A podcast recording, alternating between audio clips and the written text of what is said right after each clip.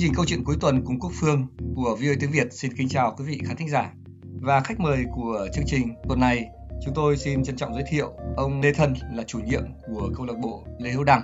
Trước hết cảm ơn ông đã nhận lời tham gia chương trình này. Chúng tôi ờ, muốn hỏi ngay ông, ông có cái bình luận gì về hai vụ bắt giữ mà vừa được biết tại Việt Nam, đó là việc bắt giữ hai nhà hoạt động, ông Nguyễn Chí Tuyến và ông Nguyễn Vũ Bình. À, thưa ông bây giờ là cái ờ, đó thì mình cũng chưa có hiểu được hết cái chỗ về công an nó bắt vì lý do gì? Và mình cũng không gần gũi những cái người đấy. Cho nên là mình cũng chưa hiểu hết được là cái chuyện uh, làm sao mà họ bao vì sao họ bắt. Cho nên cái đó thì tôi cũng xin là không trả lời câu hỏi này. Vâng mặc dù như thế đấy. Thế nhưng mà với những người dân bình thường đấy thì uh, ông có một cái nhận xét gì hay không để cho những người dân bình thường họ hiểu? Bây giờ ở Việt Nam thì cái này nó phức tạp lắm.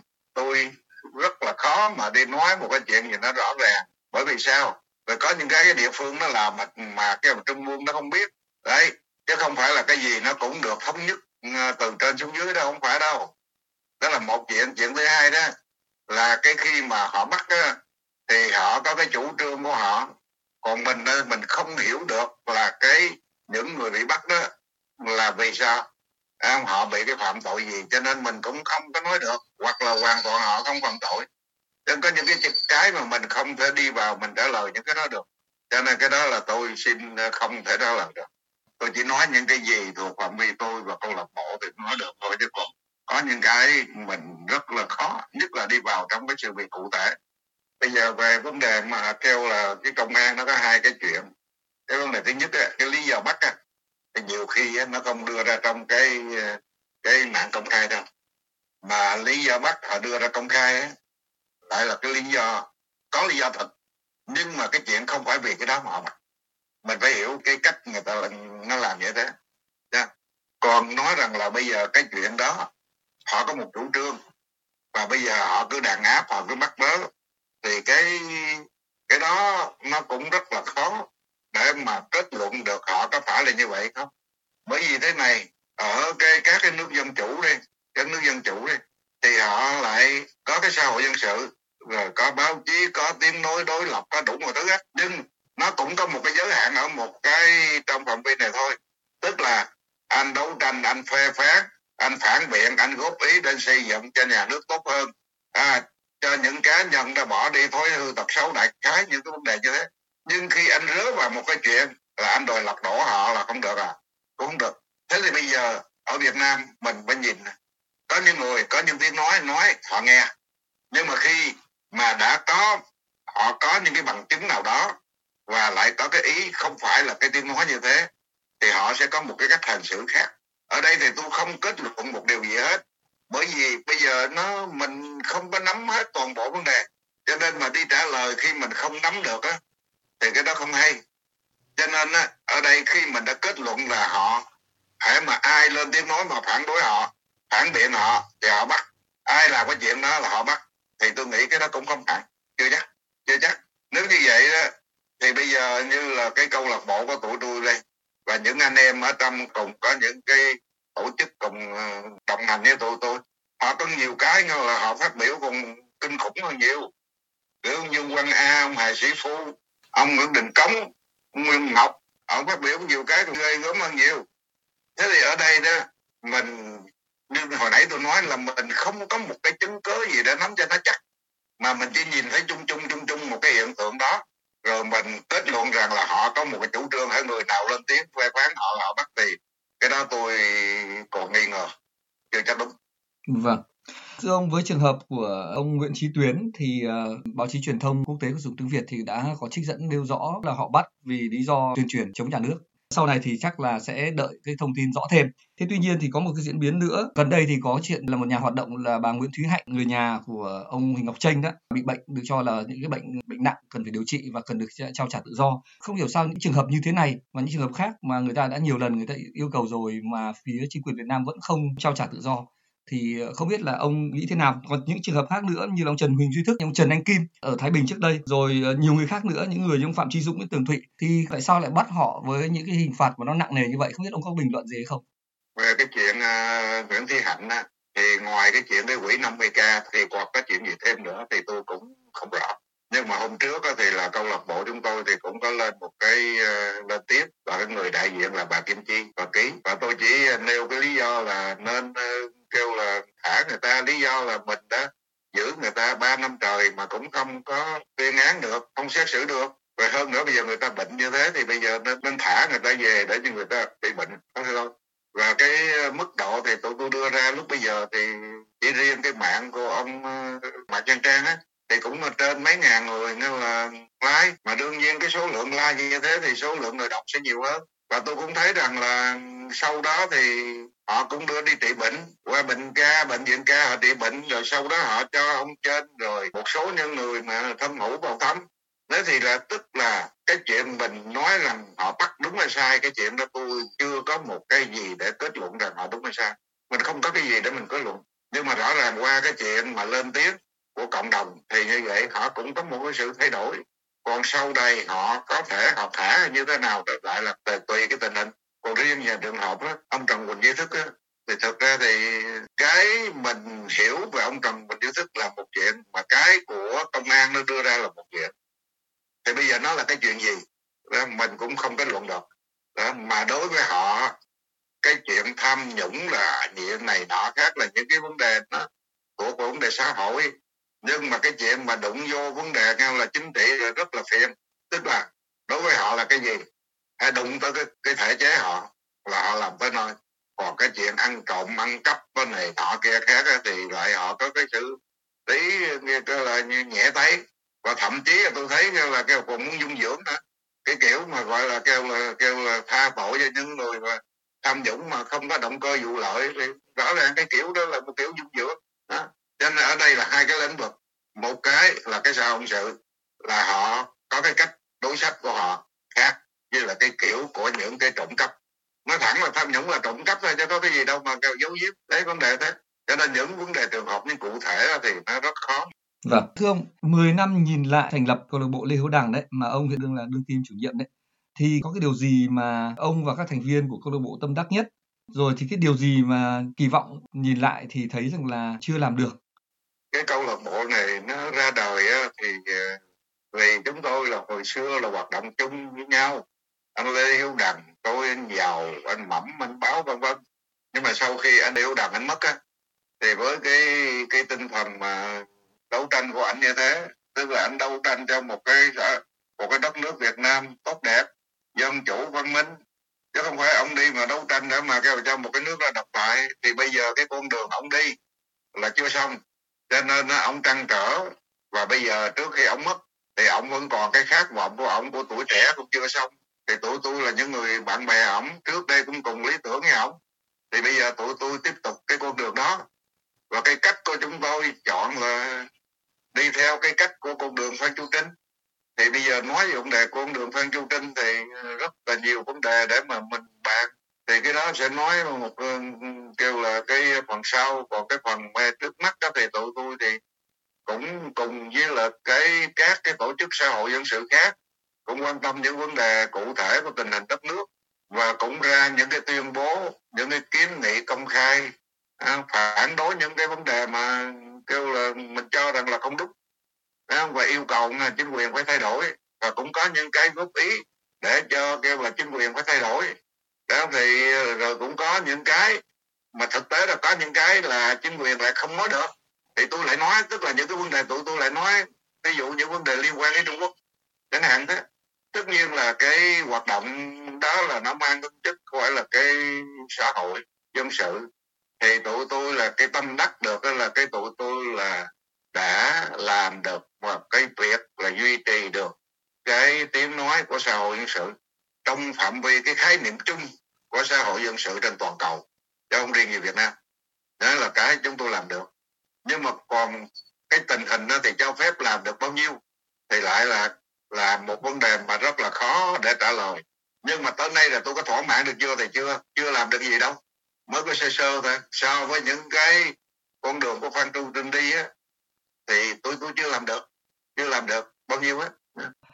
Vâng, nếu mà có được một cái so sánh ấy, thì ông thấy là cái tình hình dân chủ nhân quyền ở Việt Nam thì nó như thế nào? Tức là so với cái thời kỳ 10 năm trước khi mà câu lạc bộ thành lập ấy và xã hội dân sự thì so với 10 năm trước hiện nay nó thế nào? Nó được hay là bị chính quyền đối xử ra làm sao? Rồi bản thân nó thế nào?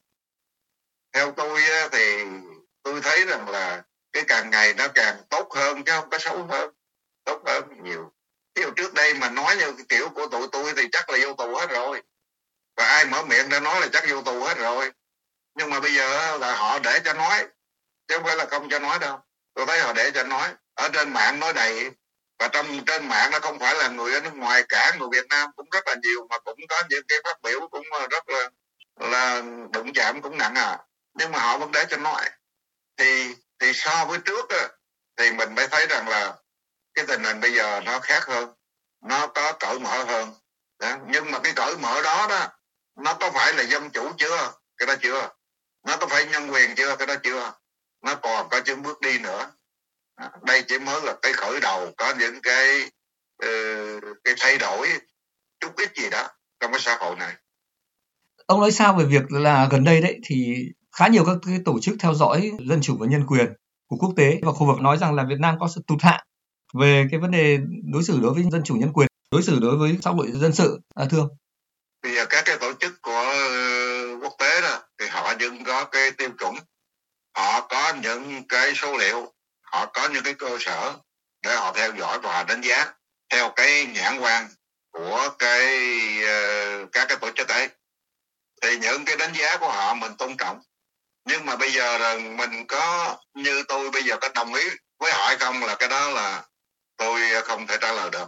Và có cho rằng họ đúng hay không tôi cũng chưa trả lời được. Nếu như tình hình dân chủ nhân quyền Việt Nam ấy có những cái dấu hiệu, những cái chỉ dấu. Đây là theo quan sát của quốc tế và khu vực đấy, là như thế là đáng quan ngại. Thì theo ông, cái nguyên nhân nó là ở đâu và ai phải chịu trách nhiệm cái đó? Về vấn đề này thì tôi nghĩ rằng bây giờ nói ai chịu trách nhiệm thì cái chuyện đó chỉ có đảng cộng sản chịu trách nhiệm thôi chứ bây giờ đâu có ai về đảng cộng sản là chịu trách nhiệm lãnh đạo hết. Nhưng mà nó có những cái trường hợp thực tế thế này. Cái thời kỳ mà như ờ, ở Sài Gòn đây, thời kỳ ông Tư Sang ông Nguyễn Minh Triết ông làm còn bí thư hay kể sau này tới uh, kêu là hai chục tức là Lê Thanh Hải còn làm bí thư. Thì đó là những người nó hoạt động đô thị trước đây. Đó những anh em nó trước đây hoạt động đô thị. Cho nên nó còn có chuyện đi như là biểu tình còn có chịu đi thắp hương uh, tưởng niệm kêu là đồng bào chiến sĩ hy sinh trong cái uh, cộng kêu là Hoàng Sa 1974 rồi cái chuyện biên giới phía Bắc 17 tháng 2 1900 kêu là À, 79 rồi cái gạt ma 1988 thì những người đó người ta để cho làm. À, họ vì họ sống ở trong cái cái lòng dân ở Sài Gòn trong cái thời kỳ mà họ ờ, đấu tranh cho nên đó là cái cách họ nhìn cái người Sài Gòn nó khác đi dân Sài Gòn khác đi. Nhưng đến thời kỳ vô Nguyễn Thiện Nhân rồi là rồi ông ta thì lại là có biết gì Sài Gòn đâu và chả có dính dáng gì cái dân Sài Gòn thì ông ta ra lệnh cho bốc cái lương đi, để khỏi ra thắp nhang. Đấy. Rồi sau đó rồi là bây giờ tới thời kỳ ông hết, thì lại là ôm cái lư hương để lại, để cho bà con thắp nhang thoải mái. Nhưng mà đừng có tụ tập đông người, và chỉ ngăn chặn một số những người mà, gọi là, nhà nước để ý thôi. Đấy, tức là như vậy, mỗi cái người nó có một cái hành xử của nó, chứ không không không giống nhau, không giống nhau. Cho nên bây giờ hỏi là ai chịu trách nhiệm? Thì nói chung là đảng chịu trách nhiệm. Nhưng hỏi như cụ thể là ai thì cái này cũng khó nói, cũng rất là khó nói. Đó. thì tôi chỉ nói một cái trường hợp của thành phố Hồ Chí Minh thôi, Sài Gòn thôi. Thì mình thấy đó, diễn tiến là như vậy. Thưa ông, cũng có người thì họ nói rằng là ở Việt Nam ấy, có một căn bệnh hiện nay rất là nặng, đó là căn bệnh công an trị, an ninh trị. Và người ta cũng nói thẳng luôn là dưới thời mấy cái nhiệm kỳ gần đây, bây giờ là nửa nhiệm kỳ thứ ba của Nguyễn Phú Trọng thì Nguyễn Phú Trọng có thể ông ấy và nhóm những người gần gũi của ông ấy. Trong suốt thời gian qua đã có một chính sách rất cứng rắn, tấn công trực tiếp xã hội dân sự, hạn chế rồi thì là kiểm soát, rồi thậm chí là đàn áp xã hội dân sự. Những tiếng nói, các tổ chức phản biện, ôn hòa, mang chất xây dựng và gây ra cái ờ, cái nỗi sợ là sợ bị bắt, sợ bị chấn áp. Không dám nói, có người người ta đã dùng cái từ là so với thời trước đây, thời thực dân thậm chí là còn khủng bố, còn không kém. Ông có bình luận gì thêm về cái khía cạnh đó hay không cái vấn đề này đó thì à, cũng à, rất là khó để trả lời nhưng mà nếu mà nói về kêu là ở cái thời thực dân đế quốc á, thì cũng phải coi lại nha. Chứ không phải là cái chuyện à, nó làm vô luật vô lệ đâu à. Cái chuyện nó nói như thế thì cũng không đi so sánh được. Không so sánh được cái thực dân quốc chưa chắc. Nhưng mà tôi chỉ nói anh kể anh một cái câu một cái cái cái, cái câu chuyện nhỏ thôi. Thì anh sẽ hình dung thôi. Bây giờ cái nhà đó khi mà tôi dựng một cái nhà ở một cái nơi đấy tôi đương sống có yên ổn. Sau đó tình hình nó lộn xộn quá tôi thuê một cái người bảo vệ còn người bảo vệ cũng không được. Tôi mới thuê hai ba người. Rồi hai ba người rồi cuối cùng cũng được. Tôi phải uh, mua cái đàn chó. À, rồi tôi tăng cường thêm người để tôi giữ. Thế nếu bây giờ tự dưng tôi đi thuê thêm người để làm gì? Rồi tôi phải đi thêm có chó canh giữ để làm gì?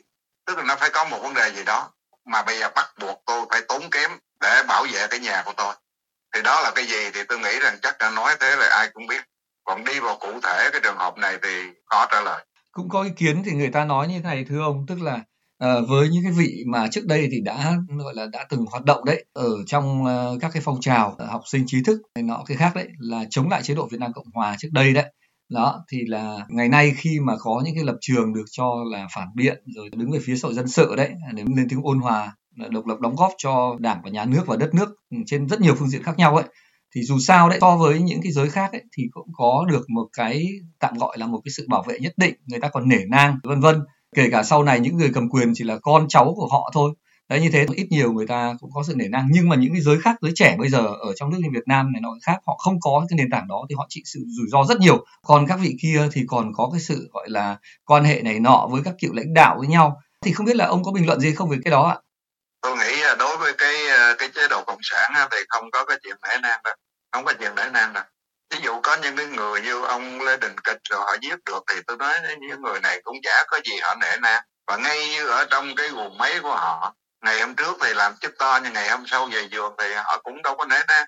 Cho nên tôi không cho rằng cái chuyện họ nể nang gì cả. Nhưng mà do cái chuyện, cái cách làm, cái cách làm như thế nào thì họ có thể còn nương tay và như thế nào thì họ phải bắt thì cái đó là là do cái cách làm của mỗi người và do cái tiêu chuẩn của họ đặt ra. Nói chung là nó như vậy nha. Nhưng mà tùy theo ví dụ cũng cái sự việc đó mà có cái người A khi làm bộ trưởng thì nó không bắt. Nhưng là người B lên thì nó bắt. Chứ không hẳn là cái một cái chuẩn là cái chuẩn y vậy không phải đâu. Đó. cho nên tôi nói rằng nếu có khái niệm rằng là ở do những người đó còn thân quen này nọ kia khác thì cũng không hẳn. Bởi vì những người lên cầm quyền rồi mấy ông già thì ông đi về ông nghĩ rồi còn đâu nữa mà kêu là ông đứng can thiệp. Không có cái chuyện can thiệp đó đâu.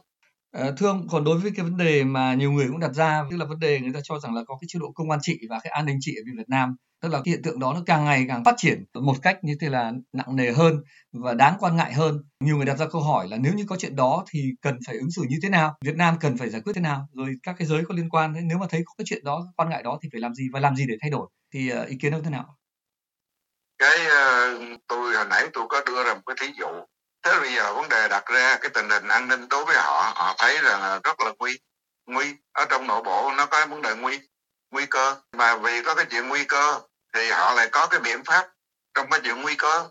Còn họ đánh giá có đúng là nguy cơ không lại là vấn đề khác là vấn đề khác. Bây giờ họ tự họ thấy rằng đó là nguy cơ thì họ đàn áp rất dữ. Giả định nó đàn áp đi. Nhưng mà có người họ lên họ thấy rằng cái này không phải là nguy cơ. Cái này là cái tốt. Thì họ lại không có cái đàn áp. Thế cái đó là cái đó là tùy nhận thức của mỗi con người khi anh hành xử với chức năng của anh. À, chứ không hẳn là một cái gọi là một cái chủ trương gì thống nhất từ trên xuống dưới vấn đề này. Chưa chắc. Thưa ông cũng có nhiều người thì họ nói rằng là thực chất ra chẳng có ai lật đổ trong cái việc này cả. Mà hãy xét trong trường hợp đã xảy ra với Liên Xô hay là khối xã hội chủ nghĩa Đông Âu trước đây đó là tự cái hệ thống đó. Vì nó không ổn tự đó nó không vững mạnh được thì nó dẫn đến những cái thay đổi đó thôi chứ chẳng ai người ta làm cái chuyện mà lật đổ cả. Và ngược lại là trước đây các cái quốc gia đó họ có những lực lượng an ninh cũng rất mạnh. An ninh quân đội tòa án công an đủ thứ rất mạnh. Thì không biết là có cái bài học gì cần phải rút ra ở đây hay là không ạ đối với Việt Nam? Tôi thấy là vấn đề thế này thôi. Những cái chuyện mà để mà đụng chạm tới vấn đề đó, cái đó cái khả năng mình không làm được và mình cũng không thể nào làm được cái vấn đề hiện giờ mình đi vào cái con đường của ban chú trinh, tức là ở đây là mình phải đi vào vấn đề dân khí, dân trí, dân sinh chi vấn đề đó thôi. Chứ còn mà đi xa hơn nữa là cái chuyện đó.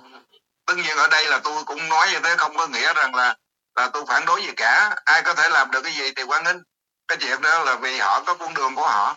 Còn cái con đường của tụi tôi thì giới hạn tới đó thôi. Giới hạn tới cái chuyện đó thôi. Chứ tụi tôi không đi xa hơn. Vâng. Ở đây là vấn đề đối thoại, phản biện với nhà nước và cũng phải tôn trọng họ là cái họ làm đúng, tôn trọng họ. Còn cái gì họ làm sai, mình phải phán. Tôi nói thí dụ, cái chuyện hiện giờ đó người ta có thể là chửi ông trọng, nhưng mà tôi tôi không chửi. Bởi vì tôi thấy cái chuyện ông giữ được, nó tương đối là yên ở phía bắc với trung quốc. Nhưng đồng thời lại ổng lại là ký được cái đối tác chiến lược toàn diện với mỹ, với nhật, với hàn quốc. À rồi bây giờ với ấn độ. Rồi bây giờ tiếp tục có lẽ là tháng tư này ông chính ông đi qua bên uh, úc với bên tập tây lan rồi ông ký luôn với úc nữa. Tức là anh đã là kêu là trong cái tứ giác kim cương thì anh đã là ký đối tác chiến lược toàn diện với tất cả rồi. Rồi trong cái ô kết anh cũng ký hết toàn bộ rồi. Thì đó là những cái việc làm của họ là mình thấy họ đúng quan nghênh. Đó còn cái chuyện gì họ làm sai mình nói họ làm sai. Tức là con người mình nó phải rõ ràng với họ như thế. Chứ còn có những cái họ làm đúng mình cũng xuyên tạc. Có cái kêu là họ làm sai thì mình nói đúng rồi rồi đúng rồi. Nhưng mà có những cái họ làm đúng là tại sao quan ninh mà mình đi xuyên tạc họ? Cái đó không không đúng. Tức là cái sao dân sự mình phải có một cái lập trường rất rõ ràng. Đây là mình xây dựng để nó tốt hơn. Nha còn mà đã xây dựng cho tốt hơn thì phải chấp nhận. Ví dụ người ta nói vấn đề phan chu trinh, nhưng phan chu trinh để làm vấn đề dân khí, dân trí, dân sinh, mà cụ phan chu trinh không thừa nhận cái nhà nước pháp, không dựa vào pháp, thì làm sao cụ phan chu trinh làm được cái chuyện đấy? Trên một mặt là cụ đấu tranh. Một mặt là cụ đấu tranh cụ gửi thư cho toàn quyền cụ gửi thư này nọ khác đó để mà yêu cầu cái cải cách này nọ khác. Nhưng và đồng thời cụ cũng nói về vấn đề dân trí làm tất cả mọi vấn đề đó. Thì cái con đường của cụ là như thế chứ nói rằng là nói dân khí dân trí dân sinh mà cụ không thừa nhận cái nhà nước pháp là không được. Còn bây giờ giai đoạn này phải thừa nhận tới một lúc độ một thời gian nào đó cái dân Việt Nam nó bắt đầu được uh, học hành tốt hơn dân trí được nâng lên dân khí nâng lên và cái cuộc sống của người dân làm ăn tức là căn cứ vào cái luật pháp của pháp mà những người doanh nghiệp Việt Nam à, làm ăn để mà đất nước nó giàu lên. Thì lúc bây giờ vấn đề ờ, đặt vấn đề là bây giờ phải giải quyết vấn đề độc lập dân tộc như thế nào. Cho nên mình thấy rằng cái giai đoạn của Phan Chu Trinh đó là cái giai đoạn ông phải chấp nhận cái nhà nước Pháp. Có nghĩa ông phải ông phải ông rõ ràng ông biết rằng là có những cái người Pháp đã làm ở tại Việt Nam vào trong thời điểm đó mà người Việt Nam không thể làm được. Thứ nhất, cái trình độ quản lý, tổ chức, trình độ khoa học kỹ thuật, tất cả mọi thứ. Người Việt Nam không làm được. Và kể cả ví dụ ở trong kêu là kêu là ví dụ ở Nam Kỳ đấy thì nó là vì nó là thuộc địa. Cho nên tất cả mọi cái luật pháp của của Pháp được áp dụng tại Nam Kỳ. Nó như là một phần của nước Pháp. Những cái tinh hoa của nước Pháp, họ đưa qua bên Việt Nam. Thì những cái chuyện đó với cặp mắt của cụ Phan Châu Trinh, cụ thấy rằng cái chuyện đó mình không thể làm được. Mình phải dựa vào cái văn minh của họ để mình đi tới chứ mình không thể phủ định được họ mà bây giờ đấu tranh vũ trang này nọ các con đường cụ làm thế. Đấy thì là thì mình học về vấn đề của Phan Chu Trinh và đi của Phan Chu Trinh thì mình phải hiểu cho tới cái cỡ như vậy. Chứ không phải là chỉ phản biện đấu tranh không không phải đâu. Nhân việc ông vừa đề cập tư tưởng nhà trí sĩ và nhà cải cách Phan Chu Trinh đấy, thì có người nói rằng là cái bối cảnh lúc bây giờ là giữa Việt Nam với nước Pháp là một quốc gia như thế tức là thực dân rồi thì bảo hộ như thế. Thế nhưng mà Việt Nam bây giờ là đảng cộng sản Việt Nam và chính quyền đảng cộng sản Việt Nam là một lượng ở bên trong. Và có những người họ nói rằng là từ năm 1975 trên toàn quốc gia đến giờ thì dường như là đảng cộng sản Việt Nam và chính quyền đảng cộng sản Việt Nam vẫn đối xử với cái quốc gia này với nhân dân như cách một lực lượng chiếm đóng và năm 75 tới giờ thống nhất toàn quốc là cũng gần 50 năm cầm quyền rồi. Nhưng hiện nay người ta vẫn cho rằng là đảng cộng sản Việt Nam vẫn không có tính chính danh, ở điểm là không có bầu cử tự do và công bằng, mà tự anh sắp xếp cái đó ra. Hiến pháp cũng là không được người dân và đại biểu thực sự đúng đắn của dân, được dân chọn thực sự, người ta phúc quyết thông qua. Thế thì cái điều này có cần phải thay đổi hay không? Đảng cộng sản việt nam có nợ cái chuyện cái tính chính danh đó hay không? Và có cần phải thay đổi hay không? Thay đổi từ cái nhà nước pháp quyền, thay đổi. Và cải cách chính trị, cái điều mà đặng tiểu bình ở bên trung quốc không dám làm, cái điều mà được cho rằng là vũ trọng và một vài người trước ông không dám làm làm chuyện khó là cái chuyện đó, cải cách như thế. Chứ còn cái chuyện mà đi chống tham nhũng lặt vặt thì nó không đáng. Đó, thì bây giờ ông bình luận thế nào về cái khía cạnh này? Về vấn đề này thì mình cũng phải đấu tranh thôi. Tất nhiên cái cách mình đấu tranh mà đôi bên còn có thể chấp nhận được, đi từng bước một. Ngay như bây giờ tôi nói thế này nếu chỉ cần làm một cái chuyện này thôi, anh chỉ thực hiện cái điều 25 hiến pháp, không còn làm hết, làm nữa thôi, thì đất nước nó thay đổi rồi, và tất cả nó sẽ bùng lên rồi. Tôi nói ví dụ thế này, bây giờ tại sao nó có vấn đề tham nhũng? Bởi vì hoàn toàn không có ai kiểm soát vấn đề tham nhũng cả. Ở những cái nước mà nó nó dân chủ, nó tự do, nó có báo chí, nó phanh phui tất cả mọi thứ đó, chính cái báo chí đó làm cho cái nhà nước nó trong sạch. Nhà nước nó trong sạch những người có năng lực mới ngồi đó được còn người không có năng lực là phải đi chỗ khác. Qua cái báo chí. À, và những người tham mô tham nhũng muốn tham mô tham nhũng cũng sợ bởi vì lạng trạng là báo chí nó phanh phui là coi như là tiêu. Cho nên á cái báo chí nó giải quyết được vấn đề đó. Nếu ở Việt Nam chỉ còn có vấn đề nó là cho báo chí tự do thôi thì nó giúp cho nhà nước rất lớn trong cái vấn đề kêu là làm cho cái bộ máy trong sạch làm cho bộ máy cái hoạt động nó hiệu lực. Đó. tức là ở đây người ta đi so sánh những cái chuyện lớn quá thì cái chuyện nó có lẽ là bây giờ không phải cái cuộc hội luận này tôi anh nói nữa mà cái chuyện đó nó, nó gần như ai cũng thấy rồi. Cả thế giới này cũng thấy mà cả đông dân này cũng thấy hết rồi. Nhưng mà vấn đề đối với tụi tôi là đi như thế nào? Làm sao người ta có thể chấp nhận được? Từng bước một từng bước một. Đó chứ bây giờ mình nói rằng họ thay đổi thể chế làm sao họ chịu được? Cái đó không chịu đâu. Còn mình nói họ không đúng thì họ cãi. Mà tôi nói cái đó thì ngồi mà cãi nhau thì muôn trùng chả giải quyết được gì hết bây giờ ai cũng nói rằng muốn đất nước này tốt là bây giờ thay đổi thể chế, nhưng mà chắc chắn gì họ chịu thay đổi thể chế. Thế thì ai cũng muốn thay đổi thể chế thì thay đổi bằng cách gì? Một bên thì không muốn, còn bên muốn thì không có lực lượng gì cả, thì làm gì? Cho nên cái chỗ này là một cái chỗ, một cái bài toán rất khó cho cái cho cái người Việt Nam trong vấn đề làm sao đưa đất nước đi tới. Đưa đất, nước đi tới bằng con đường gì? Đó là một vấn đề.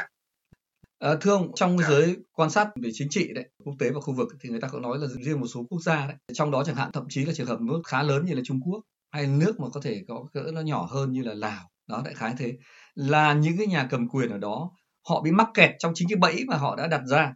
Ý họ muốn nói là bây giờ ngay trong nội bộ họ muốn đổi mới, họ phải nhìn nhau, bởi vì nếu như không cẩn thận đấy, người ta nói người ta lấy ví dụ tức là như là người chơi bài ấy. nếu như mà anh lật bài ra đấy mà anh không nhìn những người khác thì có thể anh sẽ bị rủi ro cho nên là ngay ở trong nội bộ của họ có thể có những người nọ người kia muốn như thế nhưng mà không làm được cái bẫy của, của nó như thế. Cho nên bây giờ họ cứ phải tiếp tục như thế và có thể là một ngày nào đó một yếu tố bất ngờ nó xảy ra có sự thay đổi thì bây giờ tất cả sẽ chấp nhận chung thôi. Thì đấy là một cái nhận xét như thế. Tức là ý muốn nói rằng chính bản thân những cái chế độ độc tài toàn trị như vậy đấy họ tự bỏ tù chính họ và họ đang có vấn đề chứ không phải là không và cũng có người nói rằng đối riêng với trường hợp Việt Nam nếu như Trung Quốc thay đổi tức là dân chủ hóa đấy trở thành một quốc gia dân chủ và có một nhà nước pháp quyền thực sự đấy vân vân đấy thì có thể chỉ đêm trước đêm sau là đã thay đổi rồi chứ không phải nói nhiều về lý luận cả nếu như Trung Quốc thay đổi dân chủ hóa đấy thì thậm chí là Bắc Triều Tiên, Cuba, Lào cũng có thể là phải chịu những sự thay đổi theo rất nhanh chứ không phải không. Ông bình luận thế nào về cái khía cạnh đó? Về cái ờ, chuyện đó thì ờ, tôi thấy họ nói đúng. Tức là vấn đề thế này nè mình phải hiểu thế nè. Cái này rất là thực tế thôi trong cái những người cộng sản không phải là họ xấu hết có những người tốt chứ không phải không xấu đâu. Nhưng bây giờ họ muốn thay đổi cũng không thay đổi được. Bây giờ làm sao thay đổi được? À, cho nên đó tôi nói rằng người ta nhận xét rằng là bây giờ hay là nói một câu thế này thôi có người nói thế này họ vừa là nạn nhân mà đồng thời họ cũng là vừa là cũng phạm cái bẫy nó đương nằm ở trong cái chỗ họ thế thì vấn đề đặt ra là bây giờ cái nhận xét người ta là đúng chứ không phải không không đúng đâu. Đúng đấy. Nhưng bây giờ giải quyết cách sao? Bài toán giải quyết cách sao? Đó. thì tôi nghĩ rằng cũng phải là dân trí cũng phải là quan trí rồi tối một lúc nào đó cái lực lượng cầm nắm chính quyền họ trong điều kiện đó họ ngộ ra và chính họ cũng là cái người để giải quyết vấn bài toán này cùng với nhân dân giải quyết trong các gì khác còn ví dụ về vấn đề thời cuộc à, có một cái sự thay đổi gì của thế giới à, thì sẽ dẫn đến sự thay đổi của Việt Nam cái đó cũng có thể bởi vì ngay cái chuyện của cách mạng tháng 8 ở Việt Nam mà ừ, họ nói thì cái đó cũng là do cái chuyện nếu không có Nhật mà đầu đầu hàng quân đồng minh thì làm gì có cái chuyện cách mạng tháng 8 không hề. Cho nên nó có những cái yếu tố bên ngoài, nó làm thay đổi cái cái bên trong. Yeah. thì còn bây giờ, để họ tự thay đổi tôi nói khó lắm, rất khó. Có người muốn cũng không thay đổi được. Nhưng mà trong trường hợp nha, trong trường hợp ở một cái đường cùng nào đó, có thể có sự thay đổi từ ở trong, ở, từ ở trong bên trong tôi nói thí dụ năm 1986 tức là áp dụng cái uh, kinh tế xã hội chủ nghĩa từ 1975 đến năm 1985 thì đất nước đã đi xuống coi như là không còn có gì để ăn. Bây giờ trước cái chuyện không còn cái gì ăn thì phải có cái nghị quyết xấu. Tức là bây giờ ai làm cũng được tự lo phân bón tự lo tất cả mọi thứ tự tiêu thụ hàng hóa tự làm tất cả mọi thứ. Để làm sao tồn tại đã? À thế thì bản chất của sự việc là gì? Anh từ bỏ nền kinh tế xã hội chủ nghĩa, từ bỏ hẳn. Anh không còn kinh tế xã hội chủ nghĩa và anh bước qua cái kinh tế thị trường. Cái đó không phủ nhận được cái chuyện cái thời kỳ thời kỳ đó. Anh chấp nhận. Và vì anh bước qua anh chấp nhận cho nên cái dân nó có con đường sống và đảng cũng tồn tại. Tôi nói đưa ra một cái minh họa, một ví dụ rất cụ thể. Năm 1986 khi bắt đầu có cái nghị quyết 6 để mà cho người nông dân có thể tự sản xuất, tự đi lo phân bón, tự sản xuất, tự bán, tự tiêu. Thì cho đến từ một nước đi nhận viện trợ lương thực của người ta 300 ngàn tấn năm, mà bước qua năm 1989 tức là 3 năm sau, Việt Nam xuất khẩu 1 triệu 300 ngàn tấn. Gạo 3 năm sau nha. Mà tại sao cái lúc bây giờ người ta phải chấp nhận rằng là từ bỏ cái chuyện nền kinh tế theo cái kiểu sao chủ nghĩa? Mà cái hồi đó họ rất triệt để sau chủ nghĩa là chỉ có quốc dân vào tới xã thôi. Chứ đó là một cái thực tế không ai phủ nhận cái điều đó cả. À, cải tạo công thương nghiệp làm tất cả mọi thứ là gom vô chỉ có nhà nước vào tất cả thôi. Cuối cùng họ phải đền bỏ. Tức là trong một cái đường cùng nào đó bắt buộc họ phải thay đổi. Đấy chứ không phải là chờ bên ngoài nữa. Bên ngoài hồi đó thì cũng không có giúp gì đâu. Tìm đủ mọi cách là bao vây. Tất cả mọi thứ là coi như là chỉ còn ở Việt Nam là tự đứng dậy thôi thưa ông nếu như không một đối tác chiến lược hay là toàn diện nào của Việt Nam mà nói rằng là họ hợp tác với Việt Nam và đồng thời tôn trọng cái thể chế chính trị của Việt Nam thì Đảng và Nhà nước Việt Nam, chính quyền Việt Nam nên đọc cái tín hiệu đó như thế nào? Chẳng hạn tranh thủ điều kiện đó để cải thiện cái hồ sơ dân chủ và nhân quyền thực sự hay là coi đó như là một cái cơ hội, một cái giai đoạn để có thể tranh thủ như một số người nói là ra tay nặng chấn áp các cái phong trào dân chủ nhân quyền, xã hội dân sự rồi giới hoạt động và phản biện ôn hòa, vân vân thương. Bây giờ tôi nói anh thế này nè, cái đường lối cộng sản từ khi ra đời tới bây giờ nó cũng thế thôi. Nó thay đổi là thay đổi có tính chất giai đoạn để tồn tại một quan điểm của cộng sản chứ không có nghĩa rằng là à, bây giờ nó thay đổi từ ở chỗ cái kêu là đi thẳng từ cái cộng sản đi qua bên ờ, kêu là chế độ dân chủ tự do, cái đó không có đâu. Bây giờ ngay tới giờ mà cái hiến pháp vẫn còn là kêu điều bốn cái hiến pháp là kêu là cũng đảng lãnh đạo mát lên lên tư tưởng, Hồ Chí Minh, tất cả mọi thứ có gì thay đổi đâu. Rồi giao cấp công nhân là lực lượng tiền phóng, phải không? Có gì thay đổi đâu. Nó vẫn như vậy là như vậy. Còn cái chuyện thay đổi cái a, thay đổi cái b, thay đổi cái c là để nó phục vụ cho cái đường lối đó chứ không có nghĩa là thay đổi cái A, cái B, C là từ bỏ cái đường lối kia. Mới đây ông trọng tôi nói lại đi, nói đi nói lại hoài. Mới đây nói đây nè, trong cái hộp kêu là cái cái tiểu bang mà gọi là tiểu bang ờ, văn kiện á, thì ông nói là phải kiên định, phát triển trong sự kiên định. Kiên định để phát triển thì ai đọc vô cũng biết rồi, đã kiên định sao phát triển không? Nhưng mà quan điểm của người ta nói thế, cho nên ờ, tôi nghĩ rằng là họ không có thay đổi đâu. Còn cái các nước ờ, tư bản họ ký với Việt Nam đó, mình cũng phải nói thẳng thế này thôi họ ký cũng gì cái quyền lợi của họ. Họ không cần. Mà Việt Nam ký cũng gì quyền lợi của Việt Nam Việt Nam cần. Cả hai bên đều gặp nhau trong cái quyền lợi. Nếu hai bên không gặp nhau trong quyền lợi thì dứt khoát họ không ký. Nha mà tôi nghĩ họ ký là họ làm chứ không phải là ký chơi. Nha mà khi quyền lợi không còn thì những cái ký đó nó cũng không có giá trị gì. Nên ở đây mình tôi cũng không nghĩ rằng ờ, họ ký như thế để tạo điều kiện cho Việt Nam này nọ. Tôi không nghĩ cái chuyện đó. Vì cái đó là cái nội bộ Việt Nam. Việt Nam tự giải quyết họ không can dự.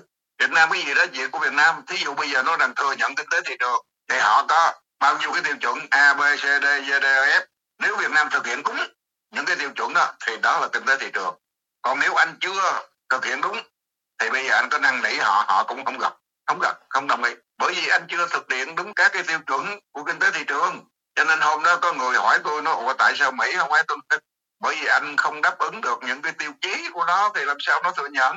Yeah thưa ông có ý kiến cho rằng là không chỉ ở trong các cái vấn đề nội trị mà ở trong các vấn đề về cái chính sách băng giao quốc tế hợp tác quốc tế kể cả các cái ký kết với các cái đối tác toàn diện chiến lược quan trọng ấy, thì đảng cộng sản việt nam và chính quyền đảng cộng sản việt nam lâu nay đã có một cái độ chậm trễ và nhiều khi là phải đợi đến có những cái áp lực rất mạnh thì họ mới có những cái ký kết. Mà cái đó đã được các cái tổ chức các cái tiếng nói tổ chức cá nhân trong xã hội dân sự trong giới phản biện độc lập đã có những cái khuyến nghị từ sớm rồi. Ví dụ như chính câu lạc bộ Lê Hữu Đằng cũng đã được biết đến là đã sớm có nhiều những khuyến nghị đối với nhà nước và chính quyền đảng cộng sản Việt Nam để mà đương đầu với Trung Quốc như thế nào, trước những cái áp lực của Trung Quốc, có thể là đe dọa, vi phạm, xâm phạm đến cái chủ quyền của Việt Nam ở trên biển Đông ừ, hay là những vấn đề khác liên quan đến an ninh quốc phòng, rồi về chính sách làm sao để mà Việt Nam có thể bảo vệ tốt hơn đấy, an ninh, chủ quyền của mình và đồng thời là hợp tác với các đối tác mà tin cậy hơn, có thể là đóng góp cho Việt Nam, giúp đỡ cho Việt Nam, đồng hành với Việt Nam trong cái quá trình phát triển ổn định và lâu dài tới đây. Và người ta cho rằng lẽ ra đảng cộng sản và nhà nước cần phải lắng nghe và làm sớm hơn. Ờ, vậy thì ở đây có điều gì cần phải rút kinh nghiệm hay không? Ông có ý kiến như nào về cái điều này? Cái đó thì đúng thôi. Tức là bây giờ cái tiếng nói sai dân sự họ là một tiếng nói rất là trung thực. Tức là cho nên cái đó càng nghe sớm và càng làm sớm thì càng tốt. Nhưng mà cái chuyện có một vấn đề thế này, họ phải họp, phải thống nhất rồi cái này có đúng đường lối hay không nó có rất là nhiều cái chuyện để cho họ thực hiện. Dạ, và hơn nữa là nói thẳng rằng là cái, ở Việt Nam hiện giờ chưa có một ông lãnh tụ nào mà đủ có một cái tầm, một cái tầm mà tiếng nói của ông ông thay, cái là thay liền. À cái đó không có nha. Giờ này chưa có đâu à. Nha. Cho nên á, cái xã hội sự nói xã hội dân sự nói như thế. Và cũng thấy đúng đấy nhưng mà họ cũng đâu có có nghe đâu. Và thậm chí họ nghe cũng chưa chắc là làm. Ví dụ trước đây cách đây mấy năm cũng bốn năm năm bốn năm tụi tôi có viết một cái bản hãy cứu lấy đồng bằng sông long. Đưa ra rất là nhiều cái cái cái khái niệm về mới của thế giới.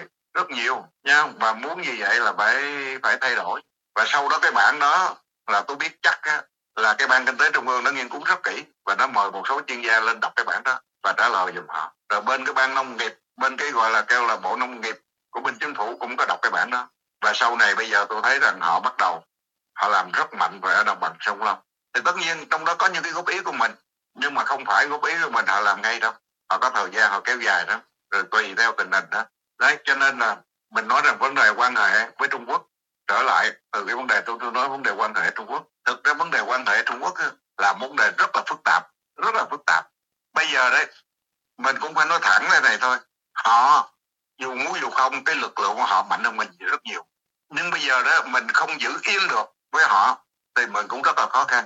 Trong vấn đề nghe là mình ngã về phương tây để cần cái sự giúp đỡ về kỹ thuật giúp đỡ là vốn liếng à, giúp đỡ về vấn đề sản xuất về đầu tư tất cả mọi thứ để đưa cái đất nước nó đi lên cái nền kinh tế mạnh hơn để đưa lên.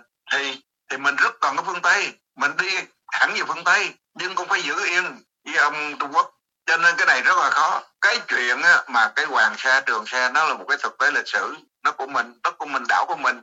Cái đó thì có những văn bản của thế giới như cái hội nghị San Francisco năm 1951 cũng đã khẳng định cái chuyện đó của mình rồi. Nhưng bây giờ sau đó vì một lý do đó à, nó lợi dụng cái sơ hở mình trong lúc mình còn yếu trong lúc mình bị kẹt chiến tranh này nọ cả là nó đánh nó chiếm đánh chiếm cho nên là bây giờ mình lấy lại bây giờ lấy lại bằng bằng cách gì?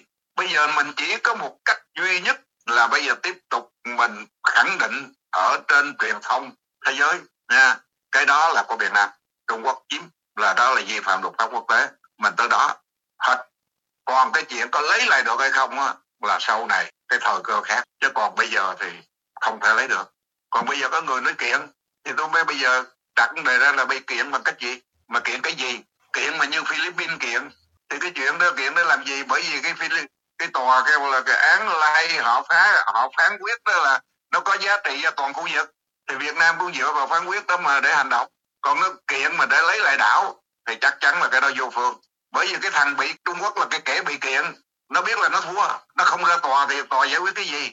Cũng chả có được cái gì hết nếu bây giờ mình kiện ra cái tiếng là mình được kiện mình kiện nhưng mà rồi, nó này nó phản ứng cách khác. Mà cái chuyện là Philippines bị rồi. Philippines cũng từng ăn chuối trừ cơm vì cái vụ kiện Trung Quốc rồi. Thì Việt Nam cũng sẽ xảy ra cái chuyện đó. Cho nên tôi muốn nói xảy ra cái chuyện nó gây rối cho mình. Ví dụ bây giờ, trong cái hàng xuất đi qua bên Mỹ, để có được cái thặng dư là trên 70 tỷ đô la, thì có nguyên liệu của Trung Quốc à. Mà mình chưa đi tìm nguyên liệu khác được. Bây giờ trục trặc ngay có hàng triệu công nhân là cái là nằm đó là bả trà. Rồi bây giờ cái gọi là nông sản thực phẩm thủy sản của đồng bằng sông Long bán cho Trung Quốc là gây khó mình mình cũng mệt. Ra trong khi mình chưa thay đổi được mình chưa chuyển được những cái sản xuất của đồng bằng sông Long cho những cái nước tiên tiến nó ăn. Nếu khi mà mình chuyển những cái sản xuất đồng bằng sông Long chỉ còn đáp ứng cho Nhật uh, Hàn Quốc rồi Đài Loan rồi Úc rồi cho một số những nước khác thế thì bây giờ là vậy là mình đã đủ rồi mình không cần phải dính đi Trung Quốc. Thì lúc bây giờ mới nói. Còn bây giờ mình đương dính cho nên rất khó trong lúc này rất khó trong lúc này. Nha. Đấy thì thì trở lại cái vấn đề đó. Ký kết này nọ cái những vấn đề với Trung Quốc đó, nó cũng chẳng qua là hai bên ký mà ký để thôi chứ còn thực chất là có làm gì bao nhiêu đâu. À, mà ký làm là chủ yếu với các nước dân chủ tự do. Các nước như Mỹ Úc rồi Pháp rồi uh, kêu là Nhật Bản rồi Hàn Quốc rồi Đài Loan vân vân. Mà nhất là nhật người nhật là cái người giúp việt nam nhiều nhất nhiều nhất đầu tư nhiều nhất. Thì bây giờ mình cũng nương đó để mình phát triển cho mình mạnh lên đã. Rồi sau khi mình mạnh lên rồi thì lúc bây giờ nếu bây giờ mình mạnh lên cỡ như Hàn Quốc thì mình ngon quá Trung Quốc dễ gì đụng mình. Còn bây giờ mình cái kiểu này thì là còn rất rất khó khăn còn có quan điểm cho rằng mình phải dựa vào cái này, cái kia, tôi nói thôi, cái đó quên không thể được. Ai cũng vì quyền lợi mình thôi.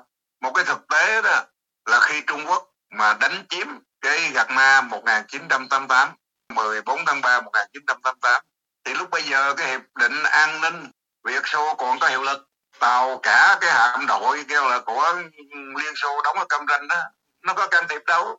Bởi vì nó nghĩ rằng nó chơi tàu có lợi hơn chơi Việt Nam, thì nó buông thôi cho nên những cái hiệp định đó, nó không có một giá trị gì khi mà quyền lợi của họ và mình không cùng, không lợi gì hết. Cho nên Việt Nam cách con đường duy nhất vẫn là Việt Nam phải tự lực cánh sinh, dựa vào tất cả các nước dân chủ tự do để hiện đại hóa, để mạnh lên.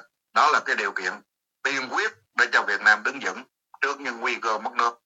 Và cái câu hỏi cuối cùng, thưa ông, nay là cái thời điểm 10 năm mà đánh dấu thành lập câu lạc bộ Liêu Đằng đó, thì ờ, nhìn tới tương lai chung và dài hạn, ít nhất là trong cái chặng 10 năm nữa chẳng hạn, thì ông có thể có cái viễn kiến gì về cái tương lai của đất nước? Trong đó có dân chủ nhân quyền, đổi mới tiến bộ, tự do hóa, dân chủ hóa tiến bộ chính trị xã hội, rồi xã hội dân sự. Và trong đó thì hình dung thế nào về câu lạc bộ Lưu Đằng trong cái 10 năm tới đó, thưa ông? Cái vấn đề là thứ nhất là đánh giá cái tình hình đất nước trong 10 năm tới tôi nói tình hình nó tốt hơn và tốt hơn nhiều và nó cũng sẽ phát triển nhanh đó. Không chậm đâu. Nó sẽ nó có những cái điều kiện để đi tới.